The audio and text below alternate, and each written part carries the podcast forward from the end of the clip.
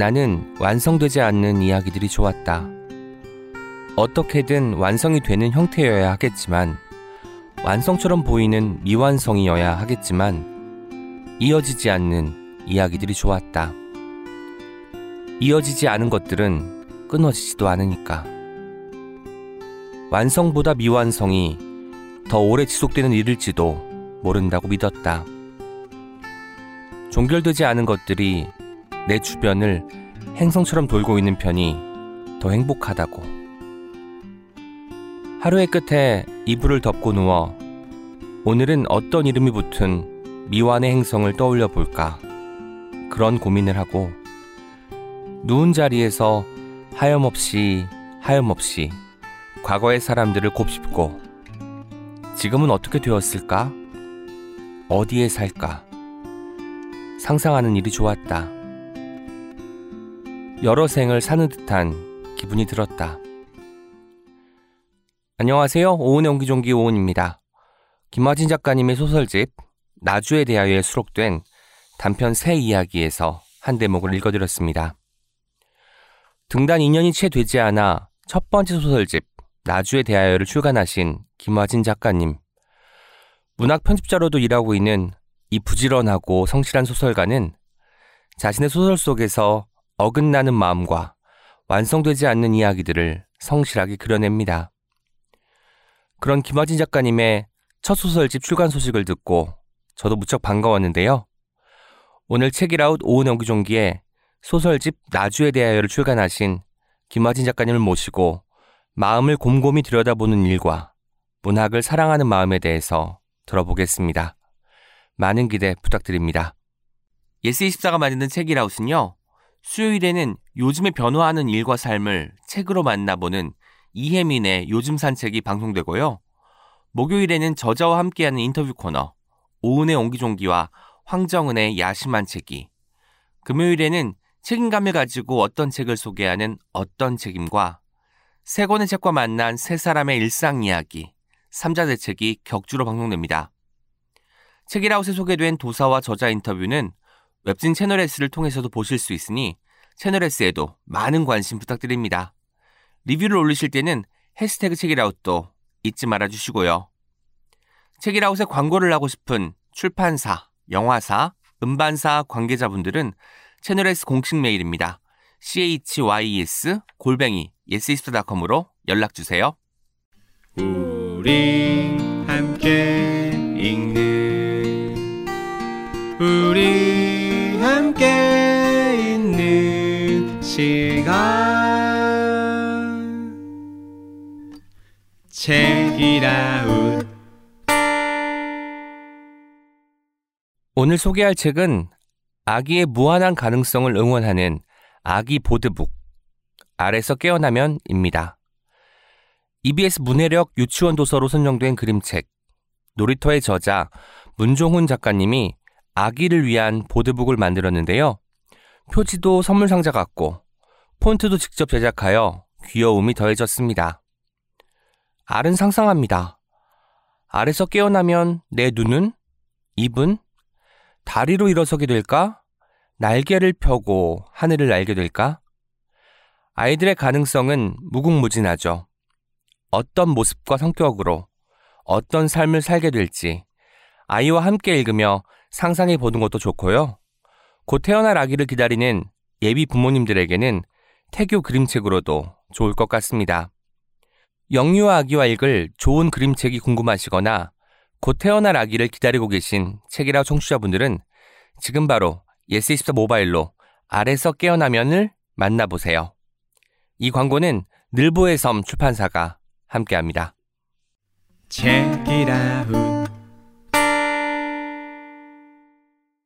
불평하지 않는 사람이 좋다라고 말하는 첫 번째 소설집 나주에 대하여를 출간하신 김화진 작가님 나오셨습니다. 안녕하세요. 안녕하세요. 김화진입니다. 아니, 민음사 TV 때랑 텐션이 다르네요. 아니에요. 민음사 TV도 이렇게 시작해요. 아, 이렇게 시작하다가 올라가는 거군요. 바로 올라갈 수는 없고. 네. 불평하지 않는 사람이 좋다. 이런 또 명언 언제 하셨습니까? 항시하고 다니죠. 그건 실제로 본인이 불평을 많이 하는 사람이기 때문에 하는 경우가 많잖아요. 이런 말은. 불평 많이 하시는군요. 네. 어떤 불평이 최근에는 있었습니까? 그냥 뭐 일하다가도 아씨 하기 싫다. 아.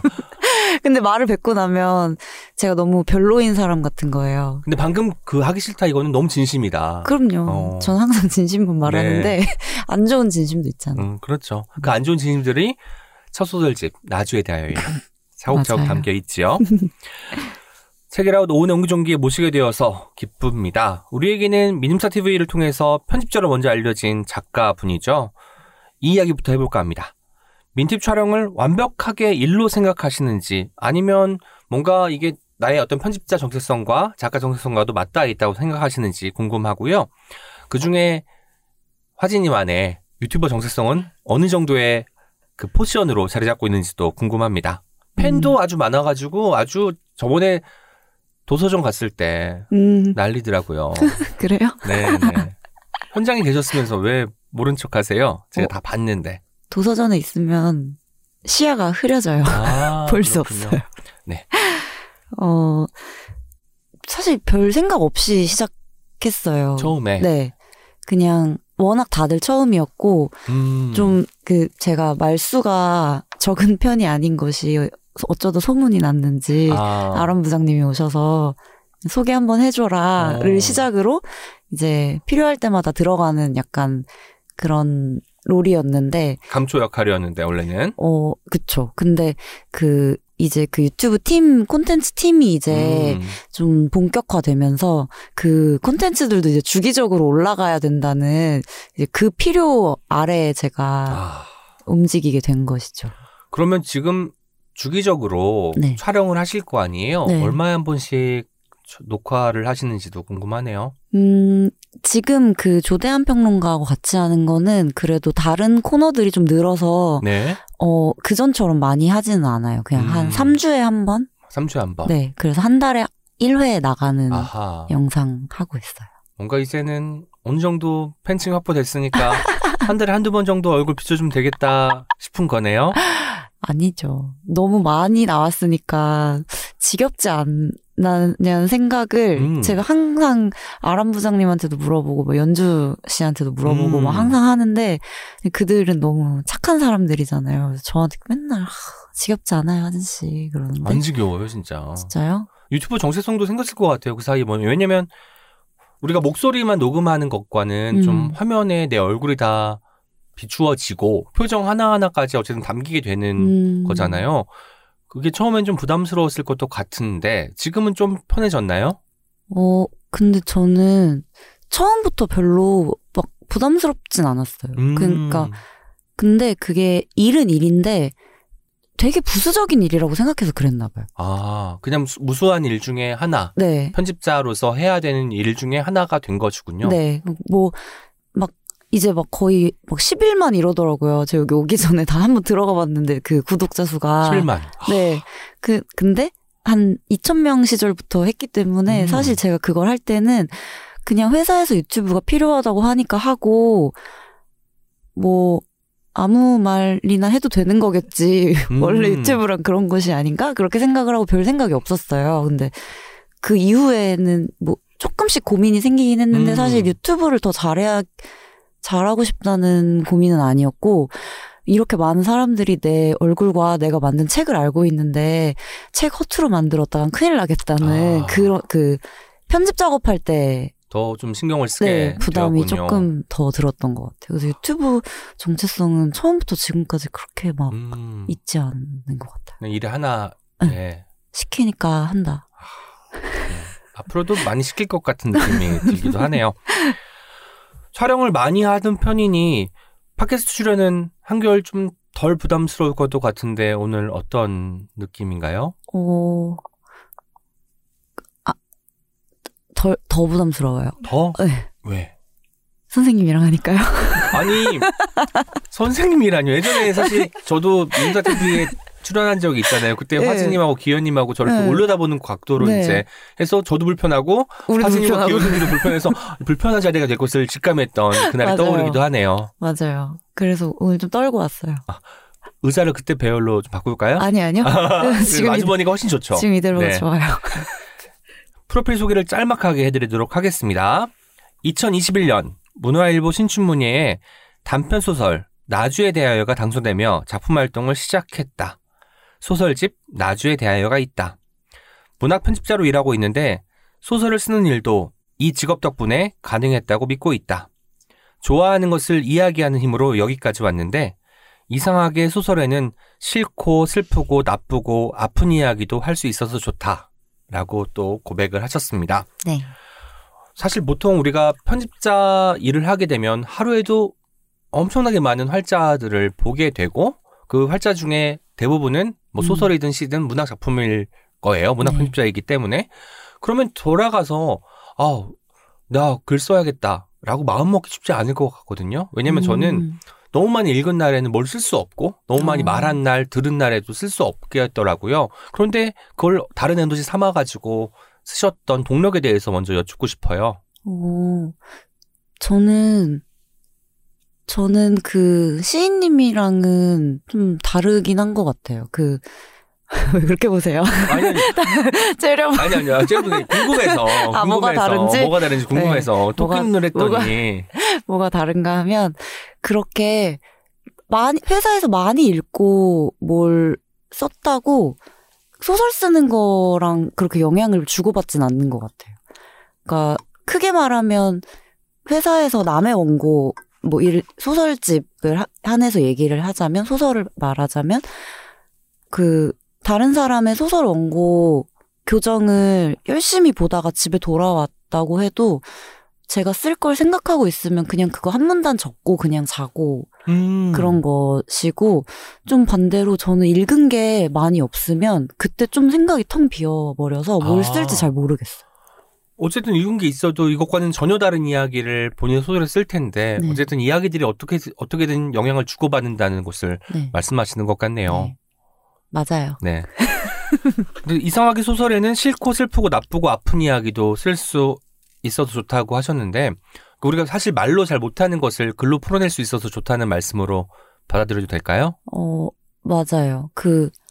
좀 욕을 안 하는 건 아니지만, 욕할 때는 좀 과장되게 하기 마련이잖아요. 네. 내가 원래 나쁜 것보다 아, 더 너무 싫어. 이렇게 말하게 되고, 약간, 왜 싫은지 열심히 설명을 하려고 해도 말로 나올 때까지의 시간이,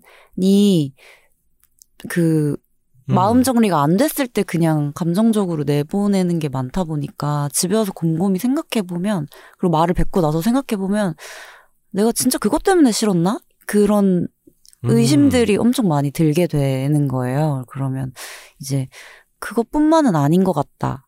이런 이상한 마음에 대한 궁금증이 들 때 그거는 글로 쓰면 약간 줄글로 정리가 되니까 그게 되게 좋았던 것 같아요.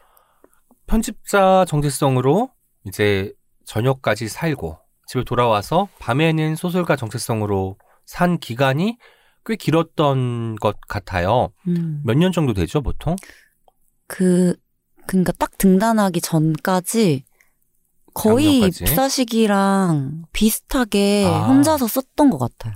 그러면 저희가 입사 시기를 알 수는 없으니. 아, 그쵸. 저는 16년도에 이제 입사를 했는데. 4년 정도를 그렇게 네네. 생활을 하신 거군요. 네. 소설을 배운 건 대학 때였는데 뭔가 오히려 낮에 하는 일이 있으니까 밤에는 내 거 하고 싶다 이런 마음이 든 거는 회사 다니고 나서인 거. 처음에 이제 신춘문예는 또 왠지 더 드라마틱할 것 같은데 당선 소식이 한 12월 말쯤 가나요? 20일경쯤? 네. 그때 어떤 느낌이었어요? 될 게 됐다. 아니요. 근데 저 신춘문예 아니고도 되게 많이 냈거든요. 문학 잡지도. 네네, 문예지에도 다 내고. 그러니까 왜냐면 항상 제 기간마다 한 편씩을 쓰니까 이거 갖고 있어서 뭐하나 내보고 떨어지면 못 쓴 거고 되면 잘 쓴 거겠지 하는 마음으로 그냥 매번 냈었는데 문화일보에서 된 거예요. 네. 그리고 사실 저는 안 될 확률이 훨씬 더 크다고 믿고 그냥 쓰고 있었어요.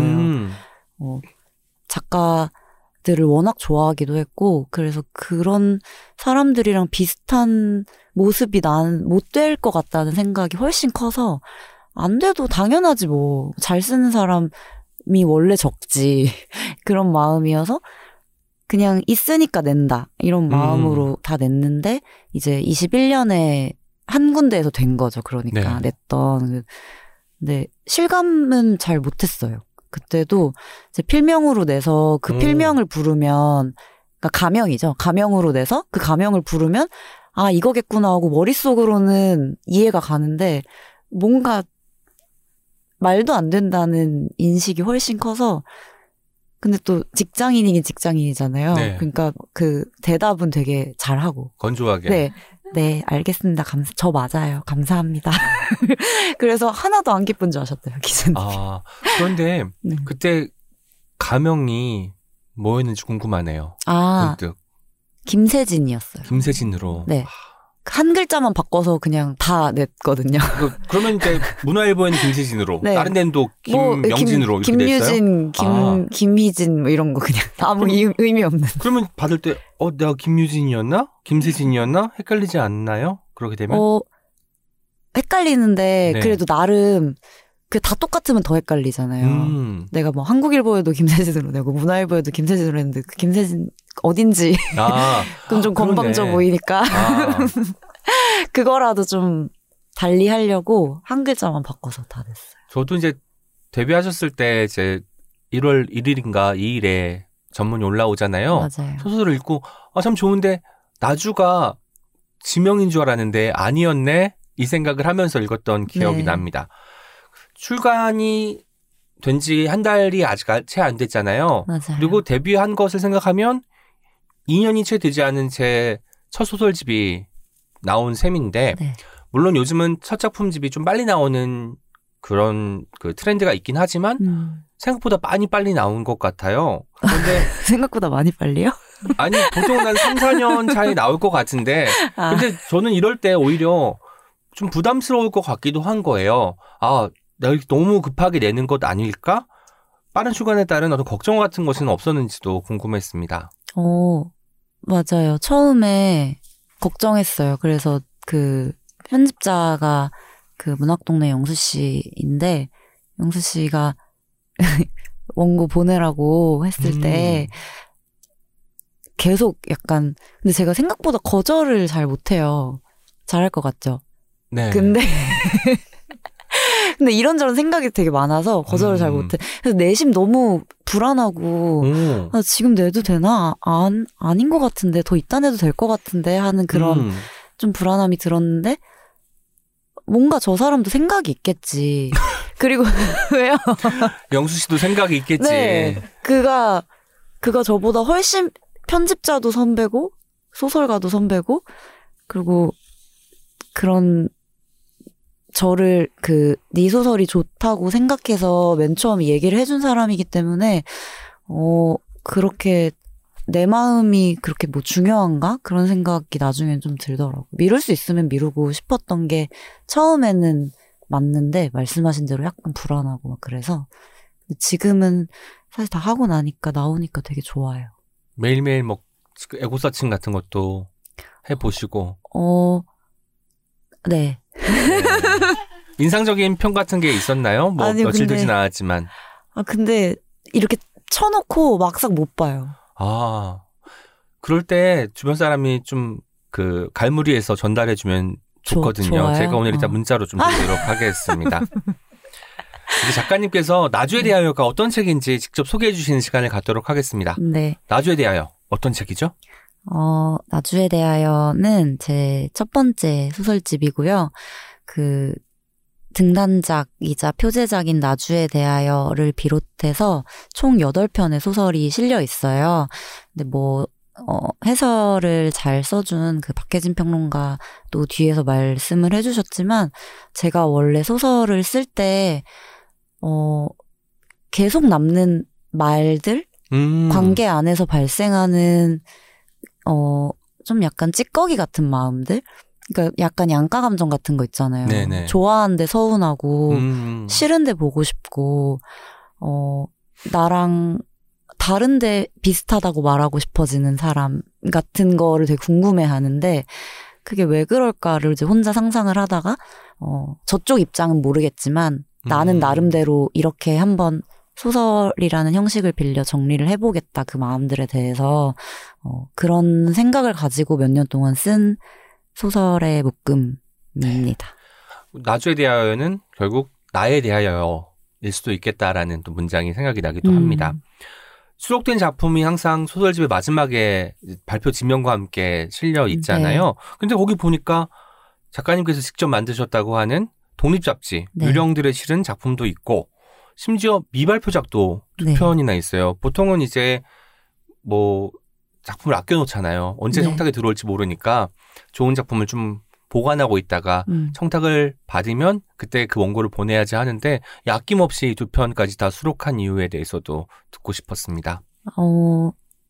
그 써온 기간이 있어서인지 몰라도 소설이 좀 많이 있었어요. 아. 그리고 나주에 대하여도 사실 2011년에 등단을 했는데 그걸 쓴 건 한 2018년, 19년쯤이었을 거예요. 2021년에 등단을 하긴 했지만 네, 그 전에 한 3, 4년 전에 미리 네네. 원고가 완성되어 있었다. 네. 시차가 좀 있어요. 그래서 제가 발표한 시기와 그걸 쓴 시기가 사실 모두 다 좀 시차가 있어요. 근데 제가 그렇게 쓰는 걸 좋아해서 이기도 하고 약간은 불안한 것 때문이기도 한데 네. 왜냐하면 저는 이런 약간 통시간 같은 게 없잖아요. 네네. 그래서 소설 쓰는 버릇이 맨날 이렇게 한 문단씩 조금씩 모아놓는 습성으로 쓰다 보니까 그냥 청탁이 있고 마감이 있고가 아니라 그냥 소설을 써두는 게 제 마음이 편해지는 길이어서 소설이 좀 있었어요. 그랬더니 영수 씨가 다 보내보라고. 그래서 그 중에서 이제 첫 번째 소설집에 어울릴 만한 것들. 거절도 못하니까. 네. 다 보내고 일단은. 네. 그래서 첫 번째로 묶일 그 비슷한 느낌의 아니면 비슷하지만 조금 다른 소설들을 묶은 거죠. 미발표작이어도. 그러면 화진 작가님은 지금 내가 가장 궁금한 것 이런 것을 쓴다고 말씀을 하셨는데 우리가 작품을 보게 되는 거는 3, 4년 뒤일 수도 있으니까 그 당시에 김화진이 가장 집중했던 것, 주목했던 것을 뒤늦게 보는 것이기도 하겠네요. 어떻게 보면. 맞아요. 뭔가 한 시기가 담긴 소설이라는 생각이 들기도 합니다. 네. 독립잡지 유령들은 직접 만드신 잡지이고 네. 거기에 보통 만들면 다른 사람 작품들을 많이 싣는데 네. 본인 작품을 네. 싣은 이유에 대해서도 좀 듣고 싶네요. 저는 제 작품 좋아하니까요. 너무 좋네요. 네. 그리고 그냥 저는 써놓은 걸 별로 안 아까워 해요. 오늘 또 쓸 거니까 어차피. 네. 그리고 이미 약간 거리가 있는 소설이다 보니까 그런 초조함은 있었어요. 나주에 대하여도 맨 처음에 약간 조금 부끄러웠던 게, 그때는 제가 SNS 매체들에 대해서 너무 낯설어 했던 거예요. 근데 사실 지금은 그냥 나름대로 그 소설을 쓰는 것도 도움이 됐겠지만 나름대로 그래 그냥 그런 것이지라고 이렇게 생각을 할 수 있게 됐거든요. 근데 이게 사실 저랑의 시차는 있어도 되는데 네. 그 소설이 읽히는 세상과의 시차가 있잖아요. 그 시대와? 너무 늦어지면 좀 안 될 것 같은 생각도 들면 그렇게 그냥 지면이 없으면 내가 만들면 되지 않을까 그런 생각. 뭔가 출판사에서 배운 역량, 키운 역량을 또 발휘하는 시간이기도 했겠네요. 맞아요. 그럼 이 잡지에는 다른 필진들도 있었나요? 그럼요. 제가 네. 무슨 저로 꽉 채운 김화진 특집호인 줄 알고 여쭤봤는데 그런 것은 아니고 누가 있었을까요? 궁금합니다. 그러니까 문학을 너무 좋아한다고 말하고 싶었는데 그거를 같이 기꺼이 해줄 수 있는 친구들 이름을 그런 물성이 있는 종이에 박제를 한번 해보고 싶었어요. 그래서 그런 같이 작업했거나 아니면 곁에서 글을 봤을 때 되게 좋았던, 이를테면 정기현 편집자 오. 같은 경우도 리터에 왜 저희 같이 그 리뷰, 네네. 도서 리뷰 싣고 이럴 때 글을 되게 좋아했거든요, 제가. 네. 그래서 기현에게 산문도 청탁하고 같이 일했던 뭐 이서하, 문보영 시인한테도 시 산문을 청탁하고, 제가 임선우 작가 소설도 되게 좋아했거든요, 네네. 그 당시에. 그래서 임선우 작가한테 소설도 청탁을 했고, 그러니까 그때 제가 글을 읽었을 때 좀 좋았던 사람들, 뭐 강보원 평론가의 비평이라거나, 근데 다들 엄청 선뜻 해줘서 네. 되게 고마웠어요. 더 좀 주목받는 잡지에 발표하면 그들한테도 좀 더 좋을 수도 있는데, 이렇게 아무도 모르고 저만 좋아하는 잡지에 소중한 글을 턱하니 내주더라고요. 대인배들. 그 원고료는 따로? 원고료는 드렸죠. 아. 매당 10,000원으로. 예, 김화진의 사비로 네. 만들어진 잡지. 이게 지금 유령들이 몇 호까지 나왔나요? 2호요. 2호. 2호까지 낸 건 대단한 것 같아요. 그럼요. 이제 돈이 없어서 못 네, 내고 있어요. 네, 이제 소설집이 아주 잘 되어서 3호가 나올 수 있기를 바라봅니다. 네. 출판사 소셜미디어 소개글 중에 짝사랑의 천재라는 표현을 보고 딱이다라는 생각이 들었습니다.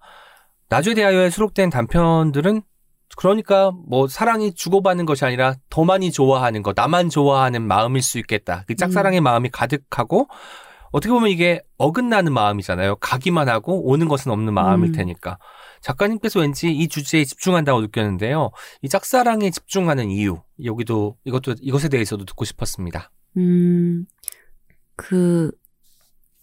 이게 약간 되게 자기중심적인 마음일 수도 있을 것 같아요. 그러니까 모두가 내가 더 좋아한다고 주장할 수 있을 것 같거든요, 저는. 어떤 관계에서도. 근데 하필 그게 제가 쓰는 주체니까, 저의 화자들은 그런 마음을 많이 품고 있는 사람들이 되는 것 같아요. 그게 아마 맨 처음의 이유인 것 같고, 그리고 이게 거절당하는 짝사랑이 아니라 사실 상대방도 나름대로 굉장히 많은 호응을 했고, 이 사람이 사실 받는 쪽인지도 모르는데 그냥 자기는 계속 목마른 거죠. 혼자. 네. 그러니까 왜냐하면 다른 사람 마음은 잘 안 보이고 내 마음은 되게 잘 보이니까, 나는 이렇게 막 애달픈데 저 사람은 되게 여유롭겠지? 나는 집에 가서도 걔 생각하는데 걔는 사실 집에 돌아가면 내 생각 안 하겠지? 이런 게 좀 자기중심적인 마음이어서, 이것도 사실 현실에선 이렇게 사는 사람이 되고 싶지 않지만 소설에선 되게 써보고 싶은 마음이었던 것 같고, 그리고 싫은 말을 하는 사람이 소설의 시작이 되는 경우도 있는데. 요소를 빤히 보시는지 모르겠지만, 네. 아예 앞에 계시니까요. 내가 듣기에 그냥, 그러니까 막 너무 싫다가 아니라 좀 이상한 싫음 있잖아요. 그러니까 불편함. 나는 저런 말 안 하는데 저 사람 저런 말 왜 하지? 이런 느낌의 사람이 처음에는 약간 싫은 느낌이다가, 네. 그거를 소설로 이해해 보려고 엄청, 이런 사정이 있었기 때문에 저런 말을 한 걸 거야. 막 이렇게 쓰다 보면 결국에는 좀 그 인물을 좋아하게 되어버려서, 그게 약간 그런 식으로 끝이 나게 되기도 하는 것 같아요. 단편을 떠올려 보니까 그러니까 결국 나로 시작하는데 상대의 또 사연이나 이런 게 등장하잖아요. 네. 그러면서 다 각자의 방식으로 사랑하고 표현하고 하고 있었구나. 나만 이렇게 혼자 애달픈 것이 아니었구나가 또 감지가 되더라고요. 아마도 이게 처음 시작할 때는 그 약간의 모종의 불편함으로 시작을 했지만, 쓰면서 뭔가 해소되는 감정 같기도 했거든요. 소설을 쓰는 과정이 어쩌면 김화진에게는 그 묵은 감정, 해묵은 감정을 좀 뭔가 새로운 방식으로 탈바꿈시키는 과정이 아닐까라는 생각도 해봤습니다. 오, 맞아요. 저 한바탕 약간 그렇게 소설로 쓰고 나면 되게 속 시원한 느낌이 제일 먼저 들어요. 한바탕 쓰고 나면 속 네. 시원해진다. 근데 속이 아직 좀 많이 꼬여있는 것 같아요? 왜냐면 쓸 게 많아야 되잖아요. 속 시원해지기 위해서는 속이 좀 법석이고 부글부글 끓어야 될 것 같아가지고. 근데 그게 되게 엄청 작은 거에서 작은 거를 엄청 잡다하게 생각을 많이 해서 마르지는 않아요. 너무 좋습니다. 보통 우리가 커다란 주제를 가지고 쓸 것 같지만 말 한마디, 그때 그 표정, 내가 약간 불편하게 느꼈던 지점, 네. 이런 것들을 기억하는 사람이 결국은 이야기거리를 더 많이 가질 수 있겠다라는 생각도 하게 되는 대목입니다. 소설집의 작가의 말에는 내가 쓴 소설들은 언제나 그때은하다라는 말씀을 하셨어요. 아까 저희가 뭐 몇 년 뒤에 발표된 작품을 읽게 되는 경우도 있다고 하지만 그러면 김화진의 작품들은 자기 반영성 측면에서 나의 이야기, 나의 성정, 나의 사연, 나의 말투 이런 것들이 많이 반영된다고 봐도 될까요? 네. 성정과 말투가 특히 반영이 되는 것 같아요. 뭐 마음은 당연히 처음 시작이고 그 말씀해 주신 것들 중에는 말투가 그러니까 정말 구어로 말하는 말투가 되게 많이 들어가는 것 같더라고요. 이번에 교정 보면서 다시 한번 생각해 보니까 이게 어떤 사람들한테는 이렇게 읽힐 리듬이 아닌데 저는 계속 줄줄줄 그렇게 말을 하니까 저한테만 너무 자연스러운 말투 같은 거. 제가 시집을 내고 이제 사람들이 그러는 거예요. 저는 사실 시를 쓸 때는 어쨌든 시인으로서 글을 쓰는 거니까 썼는데 야! 네가 다 말하는 것 같다고. 아, 그럼 또 실패한 거야. 나는 시를 쓸 때 뭔가 더 진지하면서 내가 몰랐던 나만의 자아 이런 것들이 드러나길 바랐는데 네가 말하고 있네. 내가 말하고 있잖아. 그렇게 네, 정윤준 작가의 또 소설을 네. 또 어필한 또 천생 편집자 등장하셨네요. 재밌습니다. 소설에 등장하는 또 주요 인물들이 20대 후반에서 30대 초반의 여성 화자들이 많아요. 네. 이게 보면은 사회에 발을 들이고 뭐 이직을 한번 했을 수도 있긴 하지만 월급을 받고 있고 이따금 나 이제 어른이 됐나 봐 라고 깨닫기도 하는 존재들일 텐데요. 이걸 보면서 한 권으로 묶이니까 김화진이 자기가 통과하고 있는 그 시기들을 계속해서 면밀하게 촘촘하게 들여다보고 있는 게 아닐까 궁금했어요. 실제로 그런 과정들이 녹아 있을까요? 네. 그런 것 같아요. 그리고 그 소설로 안 쓰면 제가 그 지나온 제 나이를 영영 어색해하고 그냥 지나갈 것 같은 마음도 있었던 것 같아요. 30살 됐을 때 그 나이가 너무 어색했거든요. 근데 또 31살이 되어서 그 나이를 기억하려면 그냥 그때 일어났던 어떤 가장 많은 변화들 같은 거, 네, 그걸 한번 적어 놓으면 좋겠다는 생각이 되게 많이 들었고. 앞으로도 김화진이 통과하고 있는 그 나이의 이야기, 그때의 감수성으로 표현할 수 있는 이야기를 쓰겠군요.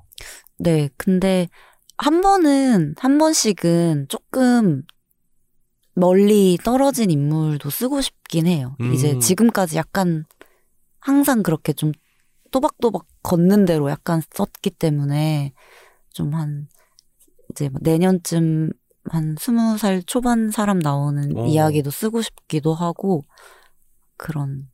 멀리 떨어진 사람의 이야기를 써도 말하는 건 김화진일 거예요. 그렇죠. 늙은이 말투로. 실제로 근데 우리가 지나온 나이니까 네. 이렇게 말할 것 같은 부분들이 있잖아요. 네. 그런 게 좀 문학에도 도움이 되는 것 같습니다. 내가 맞아 이때는 이런 생각을 했던 것 같고 물론 시대가 변해서 이제 이때 이 말이 낡은 것일 수도 있긴 하지만 그때를 계속 복귀하면서 소설을 쓰면 뭔가 김화진표 새로운 또 소설이 나오지 않을까 생각합니다. 김화진의 소설 속에서 제일 좀 특징적인 것 중에 하나는 다르기 때문에 끌리기 때문에 나도 모르게 다가가게 되는 인물들이 등장한다는 점이 아닐까 싶습니다. 등단작이자 표지작이기도 한 나주에 대하여도 주인공은 상대를 사실 좋아하긴 좀 애매한 관계이긴 하지만 속속들이 알기 위해서 뭐 소셜미디어를 통해서 정보를 다 캐내잖아요. 어쩌면 궁금함이라는 상태가 김화진이 생각하는 사랑의 중요한 속성이 아닐까라는 생각이 들었습니다. 물론 이 궁금함을 해결하기 위해서 하는 다양한 방식의 그 행동들이 있긴 하겠지만 뭐 질투로 표현될 수도 있고 무분별한 추종일 수도 있고 근데 그게 또 사랑의 양상일 수 있잖아요. 모든 사랑이 다 우리가 생각하는 교과서적으로 아름다운 사랑일 수는 없을 테니까 어쩌면 김화진이 화두로 삼고 있는 것 중에 하나는 궁금함이 아닐까 생각했는데 어떤가요? 뭐 맞는 것 같아요. 아까 그 짝사랑 그런 얘기도 하셨잖아요. 그때 그 아 나만 진심이었지 이런 화자의 가장 큰 그 섭섭함의 원인이 그것인 것 같아요. 나는 너한테 계속 물어보는데 너는 왜 나한테 안 물어봐?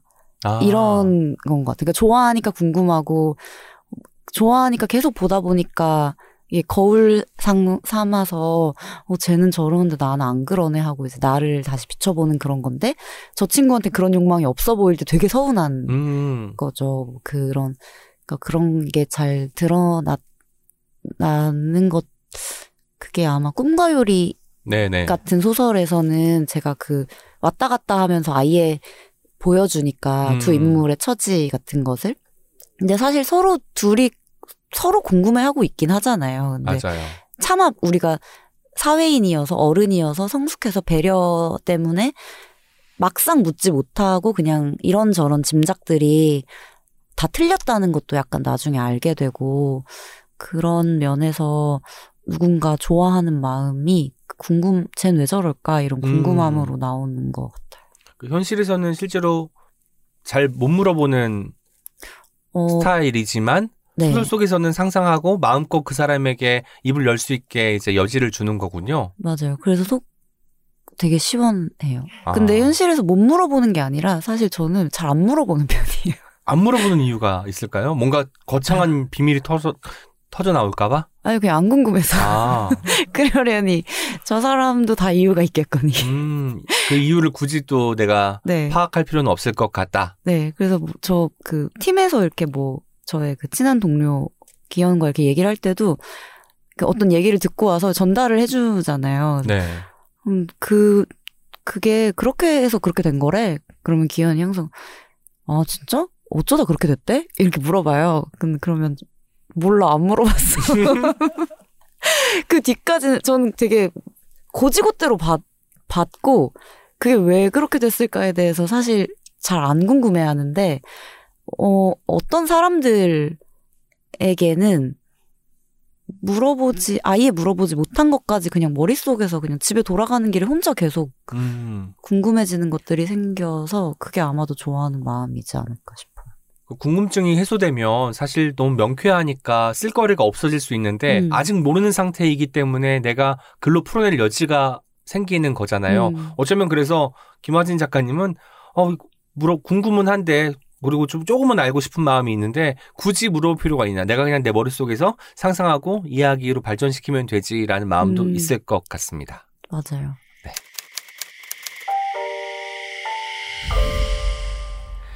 이제 불꽃문 코너 들어가려고 해요. 불꽃문은 제가 여기서 사용하는 닉네임 불현듯이 꽂힌 문장. 화진 작가님께서 뭐 인터뷰나 여러 가지 매체를 통해서 말씀하신 것을 가지고 추가 질문을 드릴 건데요. 나주에 대하여가 뉴 페이스북이 나왔잖아요. 맞아요. 여기에 실려있는 문장에서 가지고 왔습니다. 현실에는 싫은 면이 있지만 소설은 너무 좋지 않아요? 현실에서 내가 했던 선택들이 싫고 현실에서 누군가 나한테 했던 말들이 너무 싫은데 어떤 식으로든 한바탕 머릿속에서 다시 생각하고 나면 무언가 소설이 될 만한 게 남잖아요. 그걸 진짜로 쓸 수 있게 되면 더 좋죠. 라고 말씀하셨는데요. 그런데 현실의 싫은 면이 소설 속 좋은 면이 되는 것은 이상적으로 들리기는 하지만 이 작업이 늘 성공하지는 못할 것 같다는 생각이 듭니다. 왜냐하면 좋지 않은 일을 상상하면 파국으로 치달을 때도 있고 실제로 좀 약간의 불쾌함이 있었는데 이게 뭐 증오나 분노가 될 수도 있잖아요. 머릿속에서 대체 김화진의 머릿속에서는 어떤 화학작용이 일어나는 것일까? 이게 궁금했습니다. 그 현실의 싫은 면을 소설로 쓴다고 했는데 이거를 조금 자세히 말하자면 그러니까 제가 했던 싫은 짓들이에요. 그러니까 그것도 그 아까 오은 시인님이 말하신 대로 항상 성공하지 못하거든요. 근데 그 실패의 확률이 높을 때는 남이 싫은 짓 한 거 가지고 소설을 쓰려고 할 땐 잘 안 되더라고요. 제가 그 완성하는 게 너무 기뻐서 소설 한 편 분량을 완성하는 게 너무 기뻐서 꾸역꾸역 써봤던 적이 있어요. 남의 싫은 것을? 네. 저한테 너무 어처구니 없는 짓을 했는데 진짜 왜 저럴까? 근데 그때는 이제 호감에 왜 저럴까가 아니고 진짜 왜 저렇게 살까? 그러니까 이런 마음으로 썼는데 완성은 했는데 제가 그 소설이 별로 좋지가 않은 거예요. 좋은 소설이 아니라고 생각이 되고 해봤자 그냥 소심한 복수 같은 걸 텐데 그게 내가 좋아하는 소설의 면은 아닌 것 같고 사실 싫은 면을 다시 한번 되짚어서 쓰는 거는 제가 저를 보고 그때 안 그랬으면 좋았을 텐데 아니면 다른 방식으로 했으면 좋았을 텐데 그거보단 다른 캐릭터였으면 좋았을 텐데 하는 것을 그냥 좀 그 다른 세계에 내가 있다면 그 삶을 여러 번 그 바꿀 기회가 있다면 하는 그런 방식으로 나랑은 조금 다른 캐릭터를 만들어서 그 캐릭터한테 시켜보는 게 좀 위로가 돼요. 저한테. 자기 혐오가 될 수 있는 것인데 이거를 소설화시키면 뭔가 예전에 감정이 좀 누그러지는 것도 같고 그때는 잘 안 됐지만 너무 싫기만 했지만 약간의 희망이 또 보이는 것도 같고 하겠어요. 네. 그래서 소설을 열심히 써서 그런 나랑 완전 다른 뭐 말이나 행동을 하는 인물을 만들어내는 것보다 사실 현실에 내가 그렇게 안 사는 게 더 힘들잖아요. 근데 소설에선 그게 요만큼이라도 되니까 그게 조금 좋고 그게 또 현실의 나한테도 아 그래 그렇게 하지 말자고 소설까지 썼던 거 아닌가 이렇게 한 번 더 생각하게 되고 그런 게 좋더라고요. 김화진의 소설은 영어 표현 있죠. Should have pp에서 시작한다. 맞네. 뭐 했어야 하는데. 맞아요. 우리 배웠잖아요. 맞아요. 네, 저도 그거 보면서 영어 우리나라도 그런 말이 있지만 이게 영어에서도 중요하구나. 후회하는 것 그런 생각이 들었거든요. 두 번째 불꽃문은요. 그 채널S의 김화진의 선택일기 연재하셨잖아요. 거기서 네. 한 문장 가지고 왔습니다. 편집자가 되고 나서 가장 많이 생각하는 것은 이 직업은 개인의 선택이 결과가 되는 몇 안 되는 직업 중 하나가 아닐까 하는 것이다. 그만큼 자주 선택해야 하고 열심히 선택해야 한다. 편집자로서 잘 선택하는 일은 중요하다는 것을 언제나 마음에 두고 있다. 저는 이 글을 읽고 일단은 김화진은 편집자로서의 기쁨과 자부심, 심지어 올림포스 신전이라는 말도 우리가 또 뉴페이스북엔 등장하잖아요. 내가 좋아하는 작가들의 작품을 편집할 수 있어서 기쁘다, 뭐 행복하다 이런 이야기를 많이 하셨는데 근데 여기서는 잘 선택하는 일의 중요성에 대해서 말씀하셨어요. 물론 이제 뭐 생각하는 것도 여러 가지가 있겠죠. 뭐 표지를 어떻게 할 것인지도 선택일 것이고 작가에게 어떤 작품을 의뢰하는 것이 좋을지도 고민하는 것도 선택해야 하는 방향일 텐데 이 선택에 대해서 좀 구체적으로 듣고 싶었습니다. 어떤 선택을 계속해야 되는 걸까요? 진짜 편집자로서 해야 하는 그 처음부터 끝까지의 선택인 것 같아요. 그 작가일 때도 있겠죠. 근데 그게 그런 거 있잖아요. 왜 그 저희 팀에서 만약에 한 명의 작가를 저희가 다 좋아해요. 왜 절 보세요? 그러면 좋아해요. 앞에 있으니까. 네. 그래서 그러면 좋아하는 작가 담당 편집하고 싶잖아요. 근데 그럴 때도 저 작가 작품을 오래오래 읽었을 때 내가 어울릴까 내 동료가 하는 게 어울릴까? 저 작가의 작품을 위해서?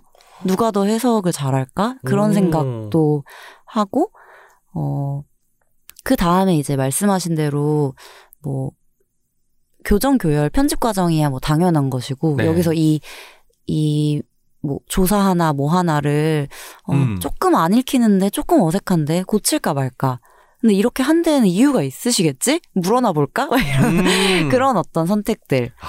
하지만 이건 좀 과감히 지워야겠다. 선생님 죄송하지만 이런 것이나 그 이제 실물과 조금 가까워질 때 그런 어떤 표지 이 원고 이 소설이나 그 글의 첫인상을 어떤 식으로 보여주면 좋을까부터 가장 최소한의 정보인 그 뒷표지 글 네, 어떤 톤을 써야 사람들이 조금이라도 관심을 가지게 될까. 그래서 이 책이 되게 잘 됐으면 좋겠는데 최선의 선택이 뭘까를 계속 생각하는 것 같아요. 마치 나주에 대하여 뒷표지에 선배 저는요 사실 사람들이 좋아요. 이 네. 인용 따옴표가 들어간 네. 문장이 실려 있잖아요. 이건 이 책을 담당한 정영수 편집자의 또 네. 의견이었겠네요. 맞아요. 이걸 이제 편집자로서는 계속 해왔던 일을 지금은 또 작가니까 작가로서 이걸 또 다른 사람이 하는 걸 볼 때도 뭔가 자극을 받겠어요. 그러면 아 여기는 또 이렇게 일을 하는구나 발견하기도 하고. 네. 저는 영수 씨가 일하는 걸 보면서 저도 편집자로서 어떤 큰 그 울림이 있던 게 있는데 편집자가 확신을 하면 편집자를 따르는 게 맞다는 것을 사실 저도 그렇게 하고 싶고 그렇게 해온 것 같아요. 제가 확신이 있을 때 작가를 되게 많이 설득했고 제가 확신이 좀 약할 때 그래. 작가님 생각이 있으시겠지 하고 많이 그 의견을 받아들였고 혹은 제가 확신이 있어도 작가가 더 확신할 때는 그래 더 확신하는 사람이 더 많이 아는 사람이겠지 하고 그렇게 그 이게 밀고 당겨지는 그 어떤 의견 나눔을 하고 있는데 이번에는 영수 씨가 퍽 확실히 확신을 가진 거예요. 그래서 기대어 갈 수 있어서 되게 좋았고 중간중간 반항을 해보았으나 그것은 저의 그릇된 생각이었음을 치기였음을 네 한번 해보고 싶었음을 네 작가 의견 내보고 싶습니다. 작가의 의도는 이건데 이건 왜 뜯어붙였어요? 한번 해보고 싶었으니까 네, 그런 놀이였음을 놀임으로써 이제 일단은 한번 또 했으니까 네, 한번 해서 좋아요. 재밌었어요. 그래서 영수 씨가 많이 이제 설득도 해주고. 저도 이제 편집자분들하고 작업을 하면은 단순히 교정 교율을 하는 사람이 아니잖아요. 편집자는 같이 거의 글을 쓰고 나보다 내 책을 더 잘 이해하는 사람이라는 생각을 하게 되거든요. 아마 그 화진 작가님께서 원래 편집자이기도 하니까 이번에 뭔가 좀 롤이 바뀌면서 거기서 생겨나는 또 이 화학작용을 또 머릿속에 잘 간직하실 거라고 생각합니다. 아까 편집자로서 잘 선택하는 일에 대한 이야기를 들었는데 채널S의 연장 칼럼에서는 또 이런 말씀하셨어요. 편집자가 된 이유 중에 하나가 내가 좋아하는 이야기가 사소한 이야기로 치부되지 않기를 바라서 라고 했는데 이 부분에 대한 얘기도 조금 더 들려주실 수 있을까요? 저는 그러니까 어떤 얘기가 이전에 사소한 얘기로 치부됐다는 식의 이야기는 아니고 그렇게 말하고 싶은 마음은 아니었고 그냥 제가 그 한창 소설을 많이 읽을 때 그런 여성 작가들의 소설을 보면서 이런 얘기가 낱낱이 소설이 될 수 있다는 것 자체에 그냥 너무 기뻤어요. 그 모든 다른 스타일로 각자 자기한테 중요한 걸 쓰고 있구나가 네. 그냥 너무 좋았던 것 같아요. 그리고 약간 제가 좀 중구난방으로 읽긴 했지만 그래도 좀 차례대로 읽고 싶어서 그래도 계보가 있으면 네네 예. 차례대로 읽고 싶어서 처음에 꽂혔던 작가가 있으면 그 작가가 이름 있는 수상작품집부터 돌아가서 맨 처음부터 다시 읽으면서 돌아오고 그런 식으로 독서를 했었거든요. 근데 그러다가 그 젊은 작가상 이 한 2013년, 14년, 15년 이렇게 나왔을 때 네네. 조금 그렇게 시간을 두고 보다 보니까 아 약간 스타일이 달라졌구나를 느낀 거예요. 그때는 더 어휘력이 빈약해서 막 설명은 못했는데 그때 아마 최은영 작가님 네. 작품이었던 것 같아요. 쇼코의 미소를 읽고 그냥 고등학교 여자애들의 우정인데 저는 그 작품이 그렇게 막 되게 순하고 착하다는 느낌은 안 들었었거든요. 처음 읽었을 때부터. 그 약간 아픈 아이들, 결핍이 있어서 아픈 아이들끼리 뭔가 되게 뾰족한 말도 주고받고 좀 충격적인 광경도 보고 뭐 결국에는 되게 멀어지지만 한 시기를 지나오면서 그 옛 동네와 옛 친구에게 위로를 받는 모습이 엄청 많은 게 담겨 있는데 그 뭐 분량도 그렇고 그 작가의 문체도 그렇고 그런 되게 약간은 소심한데 안에 좀 가시가 있는 그런 여자 주인공들? 그런 주인공들을 보면서 조금 나랑 혹은 내 친구들이 차마 알지도 못한 순간에 품고 있던 걸 뭔가 말해주는 작가가 있다는 생각을 했던 것 같아요. 그래서 근데 어느 누가 보면 사소한 얘기라고 할 수 있을 것 같은 거예요. 네. 그냥 여자애들 얘기 뭐 이런 식으로 그냥 뭐 실패하는 식의 성장담. 그러니까 되게 모든 소설 이렇게 짧게 줄이면 좀 뭔가 이렇게 허무해지는 그런 맞아요. 그런 마음처럼 더 많은 것이 담겨 있는데 네네네. 근데 그런 세부를 좀 더 중요하다고 말할 수 있는 사람이 되고 싶었어요. 그 세부를 들여다보고 세부가 중요하다고 말할 수 있는 사람. 그러니까 어쩌면 다시 소설을 써봐야겠다라고 결심한 동기로 연결되겠네요, 이게. 이렇게 새로운 작가들이 나와서 지금의 방식으로 현재의 이야기를 하고 있으니 나도 한번 내가 못다한 이야기들을, 못다한 마음을 전달해보면 좋겠다라는 생각을 그 즈음 다시 또 품었을 것 같은데 맞을까요? 네, 맞아요. 그 이후로 계속 따라 읽게 되고 읽을 때마다 힘이 나고 그 페이스북에도 썼지만 그냥 그 학교에 반에서도 왜 좋아하는 친구 있으면 괜히 그 옆에 서 있고 싶잖아요. 네. 그런 느낌이었던 것 같아요. 그 뉴 페이스북에도 이제 여러 명의 실명이 거론되면서 이분들을 제가 따라 읽었고 뭐 누굴 좋아했습니다라고 밝혀왔지만 뭐 한국 문학에 대한 애정이 남다르신데 특별히 좋아하는 한국 소설가 2022년 11월에 김화진의 마음을 사로잡는 한국 소설가 누가 있을까요? 2022년 11월. 지금 현재. 지금? 그러면 저는 임선우. 네. 전 선우 씨 소설이 너무 좋아요. 약간 어떻게 봉합되지? 싶은데 너무 자연스럽게 봉합돼 있고 근데 내가 예측하던 방식대로는 아니고 환상을 넣는데 중요하지 않은 태도나 표정으로 넣어서 좀 보는 사람으로 하여금 이거에 놀라면 약간 촌스러운 사람이라는 느낌을 가지게 만드는 그 이상한 방식의 세련됨도 너무 좋고 그 인물들이 되게 허무한 가운데서 약간씩 주고받는 그 유머들 같은 것도 너무 좋아요. 어쩌면 그 디테일을 중시한다는 점에서는 김화진의 소설과도 맞닿아 있지만 내가 잘 사용하지 않은 방식의 뭐 환상이랄지 이런 것들을 쓰기 때문에 기법적으로는 조금 다른 부분에 또 끌리기도 하네요. 맞아요. 어떻게 저런 생각을 하지? 싶은데 사실은 저도 선우 씨 소설 읽으면서 저 사람도 사실 들려주고 싶은 얘기는 그 내가 이렇게 환상을 잘 쓴다가 아니라 내가 환상적인 것들을 불러올 만큼 마음이 중요하다? 인 것 같아서 좋아하는 것 같아요. 결국은 마음이군요. 네네. 네. 저는 사실 김화진의 소설집을 다 읽고 나서 떠올린 단어가 있어요. 성정. 성정이란 단어는 성질과 심정 또는 타고난 본성을 가리키는데 소설 속에 등장하는 인물들을 생각하면서 처음 떠올린 단어이고 지금 소설을 쓰고 책을 편집하고 민음사 TV를 통해서 유튜버로도 활동을 하는 김화진의 정체성을 생각할 때 또 한 번 떠올리게 된 단어였거든요. 작가님은 왠지 성정을 믿을 것 같은데 어때요? 네, 믿는데 변했으면 좋겠어요. 어떻게 더 나은 쪽으로? 네.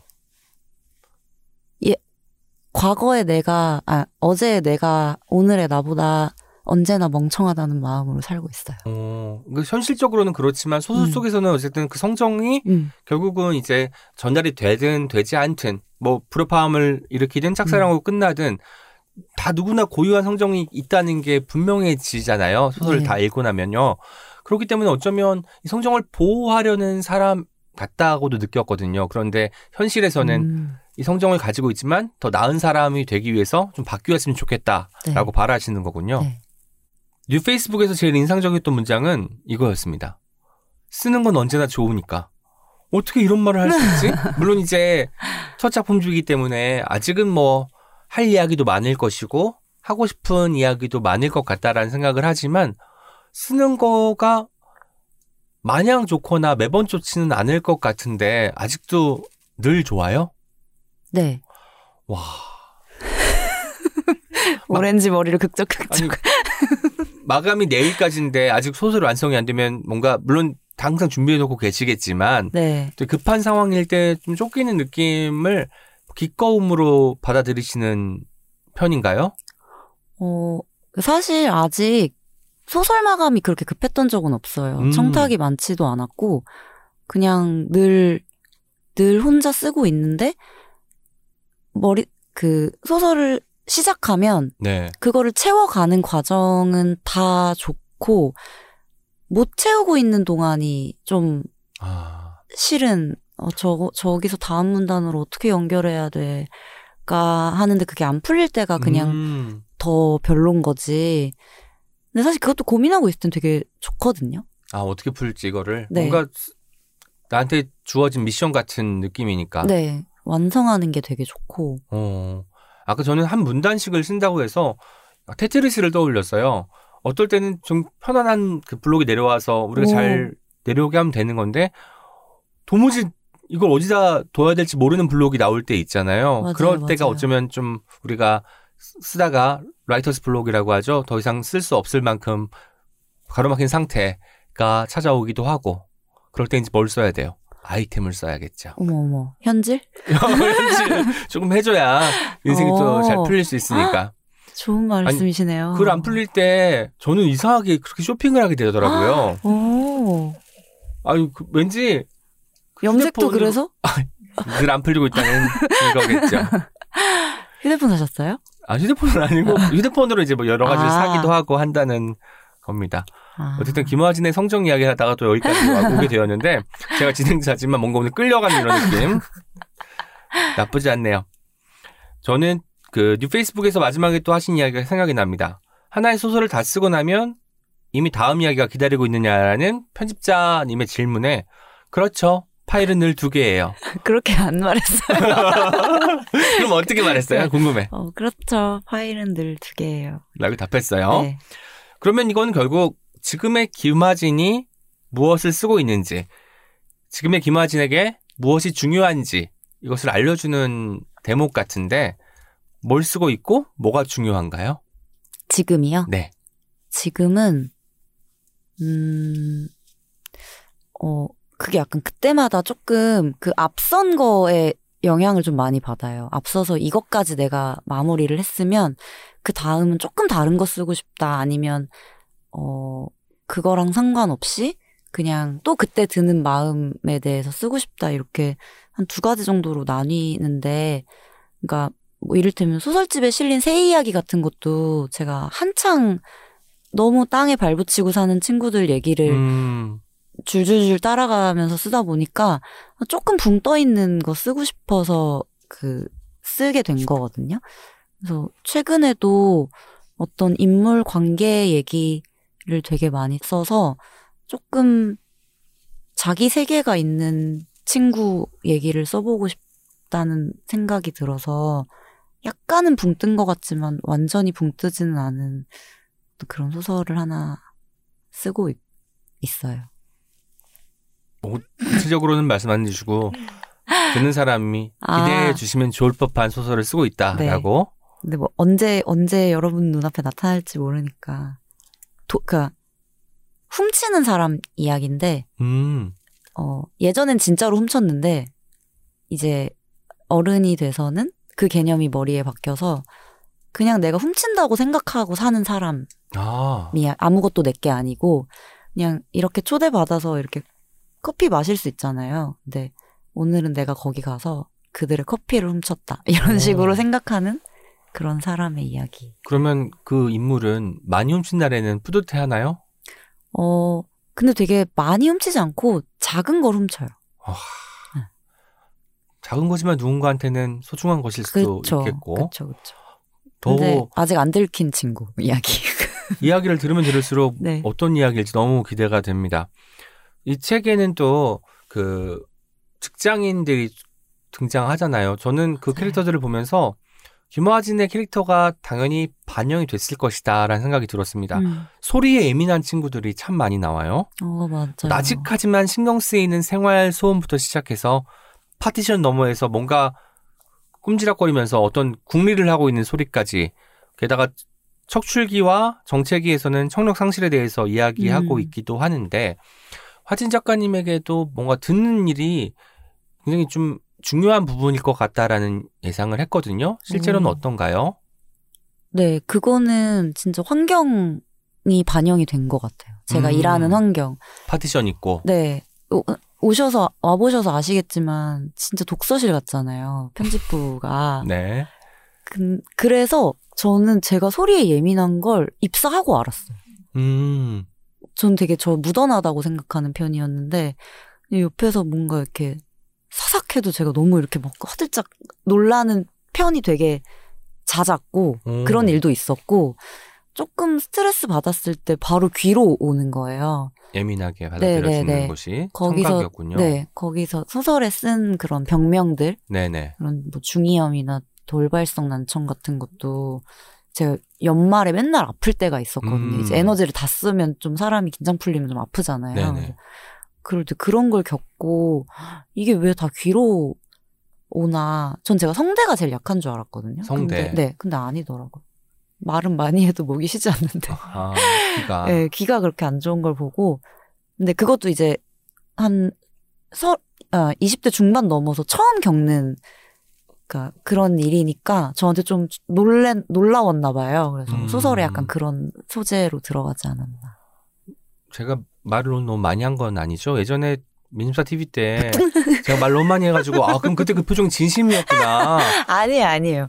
그 데시벨도 있고 그 특히 약간 거슬리는 데시벨도 있고, 그리고 그때는 기억하시겠지만 그 시인님이 저희보다 위에 계셨잖아요. 네네. 그래서 말을 귀로 듣는 느낌이 아니라 머리 위로 말이 쏟아지는 느낌이어서 두피 마사지 이슈 있었죠. 그런 느낌이어서 전혀 거슬리지 않았어요. 네, 다행입니다. 이제 옹기종기 공식 질문 드리도록 하겠습니다. 책이라고 청취자분들에게 추천하고 싶은 단 한 권의 책을 추천해 주시고요. 본인의 책과 절판된 도서만 제외하고 마음껏 추천해 주시면 좋습니다. 제가 공교롭게 최근에 작가 정체성을 지닌 인물이 나오는 책을 2권 읽었어요. 근데 그 중에서 이제 희망편이라고 부르는 것이 희망편이라고 부르는 것이 이제 그 크리스티앙 보뱅의 가벼운 마음이고, 근데 소개해드리고 싶은 건 절망편이라고 부르는 잭 런던의 마틴 에덴이라는 책입니다. 잭 런던의 마틴 에덴. 네, 마틴 에덴이라는 인물이 주인공이에요. 네. 영화로도 개봉했었다고 하는데 전 영화는 못 봤고, 그러니까 이 마틴 에덴이라는 친구가 그 완전 노동자 계급인 거예요. 그러니까 초등학교도 다 못 마치고 나왔고 그 바로 이제 노동 현장으로 들어와서, 그러니까 배 타고 선원 일하고, 그러니까 힘쓰고 그래서 하루 벌어서 이제 큰 돈 벌면은 이렇게 탁 탕진하고 술 마시고 욕하고 이제 패싸움하고, 근데 그러다가 그런 어떤 거리 생활을 하는, 그리고 자기가 그래서 마주치는 어떤 여성들은 다 이렇게 같은 계급에 좀 자기 누나도 그렇고 생활이 너무 찌들어서 뭐 남편한테 너무 핍박당하거나 그러지 않으려고 기가 세고 드세지고 목소리가 쉬어진 사람들. 네네. 이게 이제 나의 세계였는데 마틴 에덴 세계였는데, 어느 날 그런 패싸움을 하다가 상류층 남자를 구해주게 되어서 그 집에 이제 감사함의 표시로 그 집에 초청을 받은 거예요. 근데 거기서 이제 루스라는 여성을 만나게 돼요. 루스. 네. 거의 성녀를 만난 느낌이에요. 거의 뒤에 후광 비치고 저렇게 우아하고 그 뭔가 격식이 있고 빛이 흘러내리는 것 같은 사람을 처음 본 거예요, 세상에서. 근데 이 마틴 에덴이 노동자 치고는 시도 좋아하고 약간 문학적 재능을 보인 거라고 거기 서술이 돼요. 근데 이제 그 여자가 소개하기를 영문학 대학 다니고 있고 영문학 전공이고 시인들에 대해서 막 얘기하고, 근데 이 사람이 되게 반가운 마음에 벌컥 나 그 시인 나도 좋아한다. 마틴 에덴이 네 그렇게 얘기를 거예요? 했는데 너무 그러니까 수준 차이가 너무 많이 났던 거죠. 그 처음 접근한 사람이고 이 사람은 그걸 이제 전공으로 하고 있는 사람이고, 그래서 이 마틴 에덴이 그런 자신이 너무 수치스러워서 네. 그리고 되게 막 슬랭 쓰고 이러니까. 아. 근데 저 여자한테 너무 한눈에 사로잡혔고 그래서 그때부터 저 여자 옆에 서 있을 수 있는 사람이 돼야겠다. 그러려면 내가 이 계급을 뛰어오르는 방법은 작가가 되는 수밖에 없다. 오. 그래서 진짜 혼자 그 의무교육의 단계를 밟지 않고 혼자서 그 도서관에 가서 독학을 계속 하면서 글을 계속 써요. 일도 하면서. 일을 조금씩 줄이죠. 그리고 생활 방식도 이제 그런 거리에서 배 타거나 이러면 그 위생관념이라는 게 없는데 네. 이제 그 여자를 생각하면서 칫솔을 사고 이제 나는 이제 양치질을 하는 사람으로 거듭나겠다 이러면서 이런 모든 생활 방식을 바꾸고 그런 노력 끝에 진짜 작가가 됩니다. 그러나 점점점 네 그것이 시작이죠. 아. 크리스티앙 보뱅이 이제 희망편이라면 잭런던의 마틴 에덴은 절망편이고 네. 이 소설에 대해서 추천을 해주셨는데 네. 아니 민음사 TV에서도 그렇지만 책 추천 너무너무 잘하시고 영업력이 아주 끝장나네요. 진짜요? 저도 꼭 가자마자 사서 읽도록 하겠습니다. 네. 오늘 책이라우드 오늘 옹기종기 녹음 어떠셨나요? 책이라우드 청취자분들께 인사 말씀과 함께 이제 하고 싶은 이야기도 같이 전달해 주시면 좋겠습니다. 그 책이라웃 청취자 여러분 안녕하세요. 김화진입니다. 아니, 갑자기 지금 초기사전 돌아오시면 반가워서 네네. 이렇게 인사드리게 돼서 너무 좋고 책이 있으니 이런 인사도 드릴 수 있게 되네요. 되게 덤 같고 선물 같고 너무 좋고 불러주신 채널S 선생님들 너무 감사하고 소설 많이 읽어주시면 감사하겠습니다. 그리고 오은 쌤과 이렇게 진드건이 눈을 마주보고 이야기한 것이 오늘 처음인데 너무 말씀 잘해주시고 무엇보다 소설 다 읽고 얘기해 주셨다는 것이 너무 감동이었어요. 감사합니다. 아이고 당연히 다 읽어야죠. 마지막으로 부탁 하나 드려도 될까요? 왜요? 뒷표지에 있는 네. 이 문장 김화진 작가님 육성으로 한번 들어보고 싶어요. 제가 아까 읽었더니 그런 톤 절대 아니라고 하셨으니까. 저 영수 씨가 던진 작은 공이 저에게 돌아오는 느낌. 이 인용 문구요? 네. 선배 저는요 사실 사람들이 좋아요. 네, 사람들을 좋아하는 김화진 작가님과 함께한 시간이었습니다. 고맙습니다. 감사합니다. Check it out. 근데 어쩌다 이렇게 되었지? 하는 생각이 들 때마다 제이는 속으로 해본 것 리스트에서 유독 도드라진 단어들을 읊었다.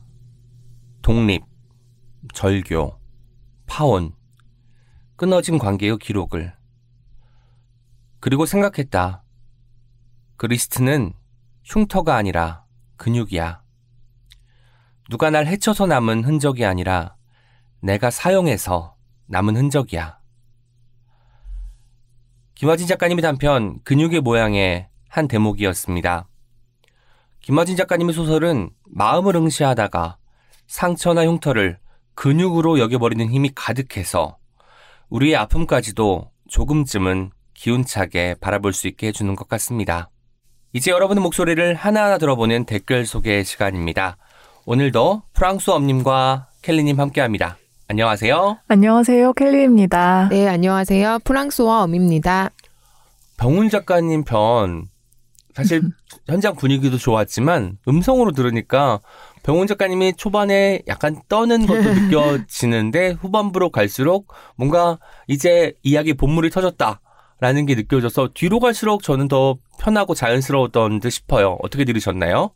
저는 그 웃음소리가 너무 재미있었어요. 파한대수 하시는 으하하 이렇게 웃으시는 게 너무 유쾌하고 듣기가 좋더라고요. 그, 웃는 모습을 제가 봤잖아요. 그래도 이제 마스크를 끼고 그 저희 녹음을 하셨는데 혹시라도 수음이 크게 될까 봐 뒤로 또 맞아요. 목을 젖히면서 또 웃으셨거든요. 맞아. 아. 그리고 음료 드실 때도 굉장히 조심스럽게 약간 프로페셔널했어요.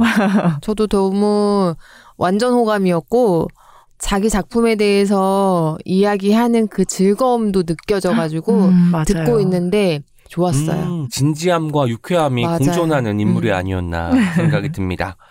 팟빵에서 구수롱님께서 남겨주셨어요. 깍! 김병훈 작가님! 5주년 축하드립니다.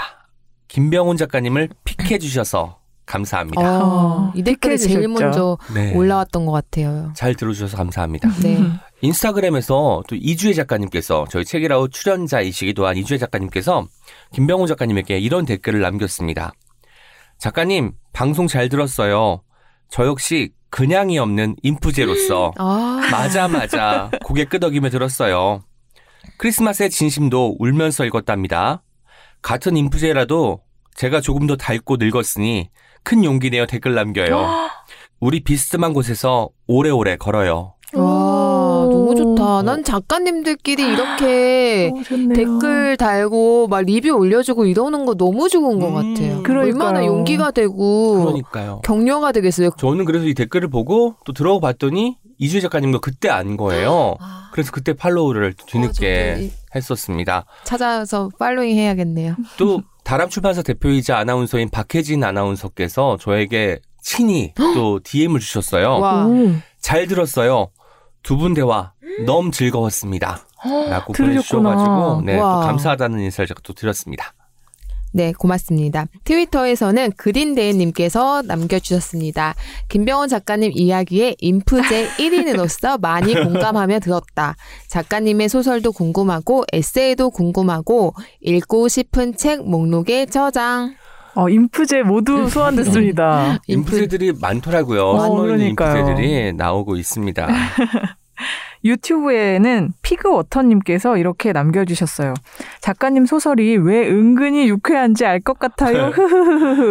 맞아. 은근한 유쾌함. 그 유머가 구사가 많이 되는데 이게 뭔가 김병훈 작가의 성정하고 맞닿아 있어서 정말 대놓고 하지 않고 슬그머니 이렇게 들이우는 유머들이 있잖아요. 그런 것들이 말하는데도 좀 느껴지는 게 아니었나 싶습니다.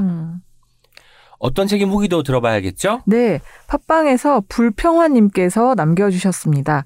제 독서 인생을 다시 열어준 책이라웃 고맙습니다. 5년 동안 쉬지 않고 올려주신 방송에 담긴 마음과 담지 못한 이야기를 상상해보다가 마음이 뭉클했습니다. 급히 써서 부족한 많은 제 리뷰를 뽑아주셔서 깜짝 놀랐어요. 감동적인 선물 유유.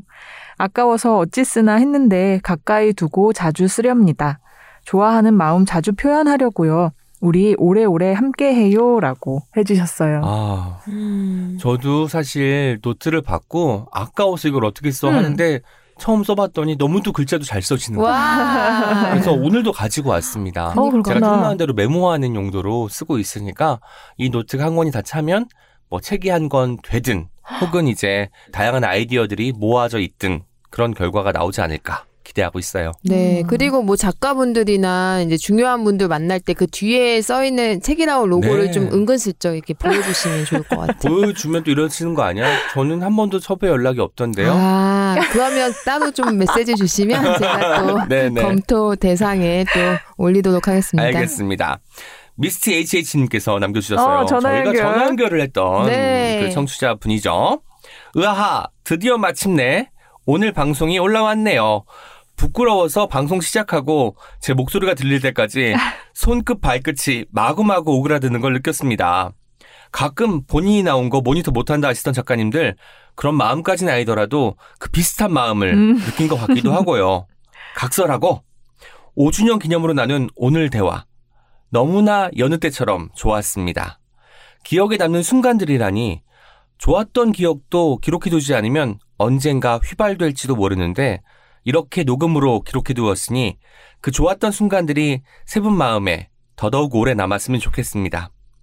오늘의 대화로 저도 작가님들과 조금 더 가까워진 것 같은 기분을 느끼며 세 분이 소개해 주신 책 오늘도 장바구니에 담아봅니다. 와, 진짜 내적 친밀감이 엄청나게 쌓였어요. 네. 통화 한번 했다고 엄청 친해진 기분. 그리고 여기 이제 히읗히읗, 키읔키읔 이런 어떤 그 자음들 있잖아요. 네. 이게 실제로 웃음으로 이렇게 들리는 것 같은 맞아, 느낌이 맞아. 들더라고요. 왜냐하면 목소리를 들었기 때문에.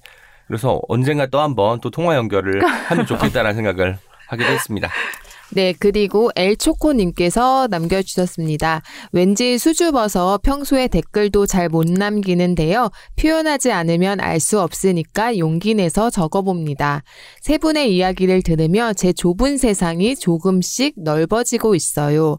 무엇보다 책을 구입할 때 90% 정도는 어떤 책임에서 추천해 주시는 책들이고요. 항상 고맙습니다. 와, 90%! 세상에. 추천을 잘해야 돼.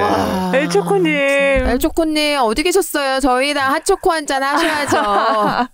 표현해주셔서 너무 감사하네요. 진짜. 또 최근에 책범을 운영하시는 최연주님께서 저희 책이라고 청취자분이시기도 하죠. 오늘도 자리를 내어줍니다. 라는 책을 내셨는데요. 제가 읽고 있는데 초반부에 또 어떤 책임이 등장합니다. 켈리님께서 소개해주신 우리의 밤은 너무 밝다라는 책을 읽고 또 리뷰를 남겨주시고 켈리님의 선택은 한 번도 실망시킨 적이 없다면서 아 이거 내가 먼저 읽고 얘기했었어야 되는데 남겨주셨더라고요. 저 오늘 당장 읽겠습니다. 근데 또 먼저 읽으셔도 또 부끄러워서 말씀 안 하실 수도 있으니까 말 안 했을 거예요. 말 안 했을 거야. 저희 둘 분발하시죠. 저는 진짜 최근에 네. 어떤 책임 소개한 책들 리뷰가 별로 안 올라오는 것 같아요. 제 책은 제가 더 열심히 가열하게 소개를 해야겠다는 생각을 합니다. 네. 브레이님께서 남겨주셨습니다. 책이라도 5주년 축하드려요. 모든 것이 빠르게 변하고 새로운 것만 찾게 되는 시대인데 책이라웃에는 변치 않은 마음으로 책을 사랑하고 새로운 것보다 좋은 것을 찾는 분들이 계셔서 좋습니다. 앞으로도 좋은 책 많이 많이 소개해 주세요. 남겨주셨네요. 와. 새로운 것보다 좋은 것. 여기서 마음이 약간 그러니까요. 울컥하네요. 이제 저희가 네. 새로운 것보다는 좋은 것을 찾잖아요. 새로우면서 좋은 것을 또 찾아서 소개하는 방송으로 거듭날 수 있게 하겠습니다. 고맙습니다. 내가 안 써님도 남겨주셨어요. 제가 책을 왜 그렇게 읽고 싶어 하는지 이번 회차를 통해 알게 되었어요. 책이라웃 5주년이라 멋지게 축하해드리고 싶은데 마땅하게 축하드립니다. 와, 마땅하게. 감동. 이 단어 너무 좋아요. 이 말 외에는 생각이 안 나서 슬퍼요 라고 하셨는데 아 정말 마땅하게. 네. 마땅하다는 표현 잘 안 쓰잖아요. 그러니까요. 요즘에. 와 너무 좋다. 세상에. 많이 쓰고 많이 읽어서 제가 좋아하는 것에 풍부하게 표현을 하고 싶네요. 와. 가, 별, 족, 별. 같은 방송 책이라웃 하트 5주년 동안 방송하시느라 고생 많으셨어요. 이번 방송도 잘 듣겠습니다. 하셨어요. 감사합니다. 너무 감사합니다. 마땅하게 감사를 마땅하게 풍부하게 난리 났죠. 하지만 이미 풍부하게 표현을 하고 계십니다. 맞아요. 네. 네이버 오디오 클립에서 책이고파님께서 남겨주셨습니다.